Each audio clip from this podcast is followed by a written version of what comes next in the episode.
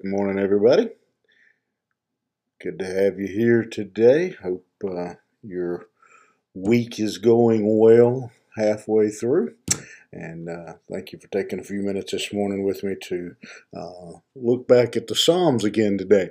And uh, we're going to look at an interesting uh, interesting uh, phrase this morning that the psalmist uses. And so if you get your Bible and turn with me to the 119th Psalm, if you're able. Um, not driving uh, or your phone or your tablet. Um, but uh, let's look at this uh, curious, uh, curious verse. And let's back up and um, remember uh, what he said in verse 69.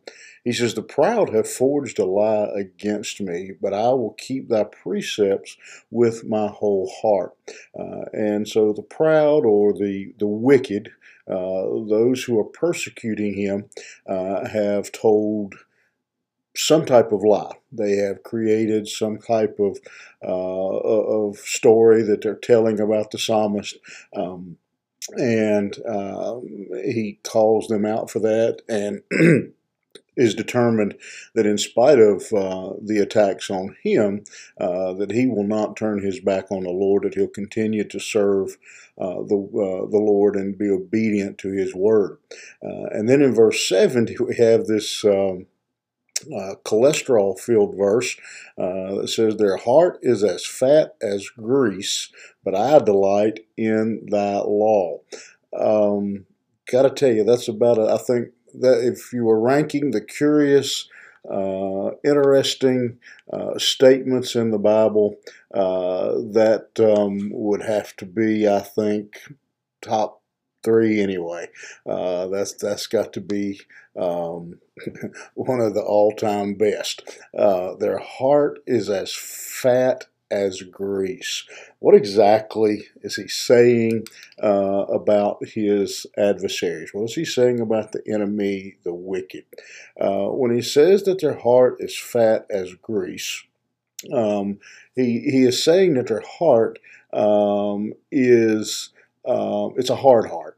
Um, that uh, they are uh, insensitive, um, that uh, they are um, uh, insensitive in the way that they are uh, treating him, uh, that they are cold hearted. Um, and it's, again, it's kind of a, a comical uh, statement uh, when uh, he says that uh, their heart uh, is as fat as grease. It's really um, kind of a um, it's a it's a vulgar idea. I mean, it's it's something that you know if you were to see it, uh, the idea is that it would you know it would gross you out. Their heart is uh, is nasty.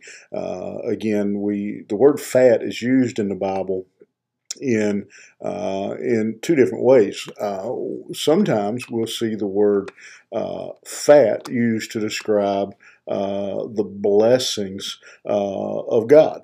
Um, you know, in our society, fat is almost always uh, a negative uh, idea. Uh, but um, we talk about, uh, the Bible talks about in places about the fatness, and, and, it's talking about the, um, the, the, we talk about the fatness of an animal. Um, and you may be like me when I'm uh, if I'm eating meat, I trim every little piece of fat I can off. But in, in their day, the fat was actually, uh, it was the part that was reserved for God. It was part of the sacrifice. And so it was a uh, very uh, important part. Uh, so it was used that way sometimes. But here, uh, when this word is, is used, um, again, he's talking about them having hearts that are when he says fat is grease, um, again, it's uh, a life that is uh, a heart that is, uh, again, vulgar, that is gross, um, that is, is nasty, uh, is what he's saying about his enemy. He says, But I delight uh, in the law. And uh, when I read that verse um, and I think about it, here, here's the thought uh, that comes to to my mind. Um, uh, when I when I look at that, he says, "My enemies, uh, their heart is as fat as grease. They're vulgar, they're wicked, they're evil, but I delight in the law." Uh, to me, when I read that, what I hear is, "I'm not stooping to their level." Uh, I'm not going down uh, to uh, to to act like them. Uh, we talked about this some uh, yesterday as well. Uh, that the almost normal, natural response is to get even, um, to to lash out, to strike back.